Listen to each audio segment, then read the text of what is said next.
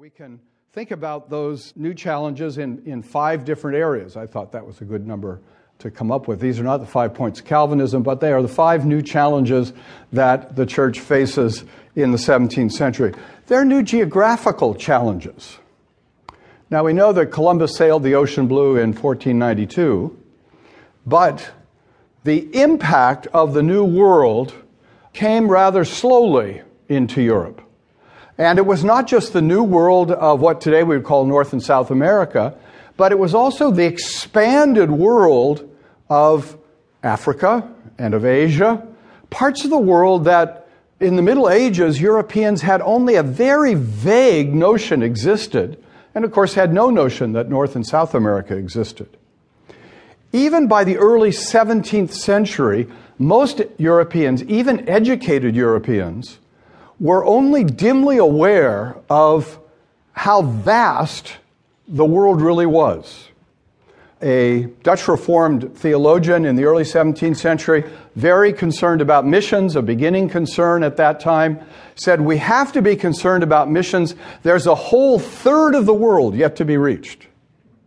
Now, of course, today we talk about North America and the Europeans as one-third of the world, and we talk about two-thirds world out there.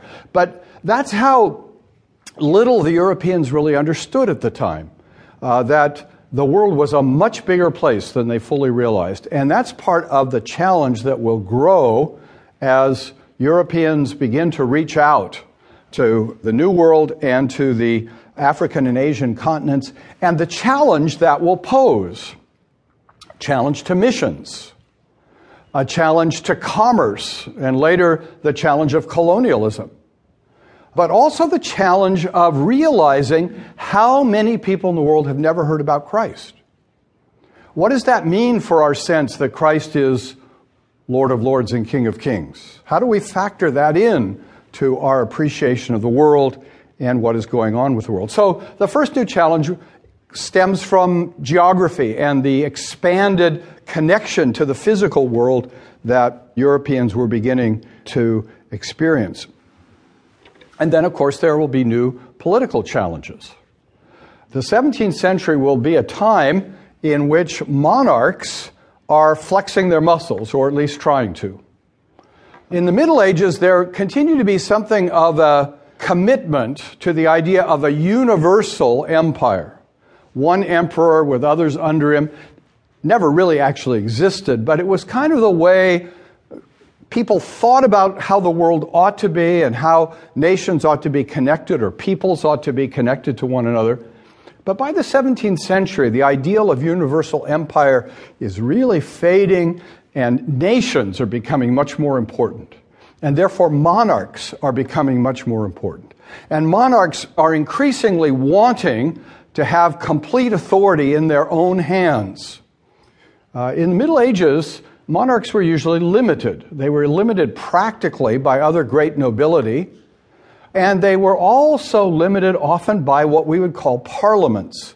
That is, gathering of representatives of various parts of the people from whom the monarch had to get permission, usually to raise taxes and to raise armies. But now in the seventeenth century, monarchs are beginning to think, wouldn't it be great to govern without parliaments and without being beholden to these great nobility? Let's reduce the power of the great nobility and let's get rid of parliaments if we can, and govern by divine right. Queen of England's motto, still in French, interestingly enough, is God and my right. Um, Kings of England never quite accomplished that, but that was the ideal, you see. God has given me, as monarch, right to rule by divine right. And this is called absolutism. The monarch is absolute ruler. And as monarchs tried to move in that direction, guess what? There was pushback. There was resistance. And so part of the political dynamic of the seventeenth and on into the eighteenth century was this political tension between monarchs and other forces in society. Who would rule the nation? Would absolutism triumph, or would other forces in the society triumph? So we have geographical tensions, we have political tensions, we have, of course, a whole